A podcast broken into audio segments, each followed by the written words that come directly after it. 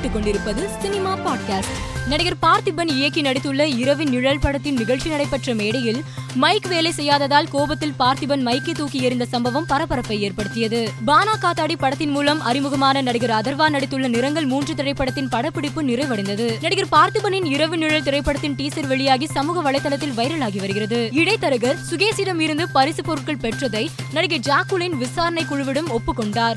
பல கோடி ரூபாய் மதிப்புள்ள கார்கள் குதிரைகள் மற்றும் நகைகளை சுகேஷ் பரிசாக கொடுத்ததாகவும் பயணம் செய்வதற்காக பல தடவை தனி விமானங்கள் ஹெலிகாப்டர்களை சுகேஷ் ஏற்பாடு செய்து கொடுத்ததாகவும் அவர் கூறியுள்ளார். கோடிக்கணக்கான தொகைக்கு வந்த புகையிலை விளம்பர ஒப்பந்தத்தை யாஷ் நிராகரித்துள்ளார். இதனை ரசிகர்கள் பாராட்டி வருகின்றனர். நடிகர் கௌதம் கார்த்திக் நடிப்பில் உருவாகும் புதிய படத்தில் தமிழ் சினிமாவின் முன்னணி நடிகரான சரத்குமார் இணைந்துள்ளார். கே. ஆர். வினோத் இயக்கத்தில் அமலாபால் முன்னணி கதாபாத்திரத்தில் நடித்துள்ள அதோ அந்த பறவை போல திரைப்படம் நீண்ட இடைவெளிக்கு பிறகு வெளியாக தயாராகியுள்ளது. மேலும் செய்திகளுக்கு மாலைமலர் டாட் காமை பாருங்கள்.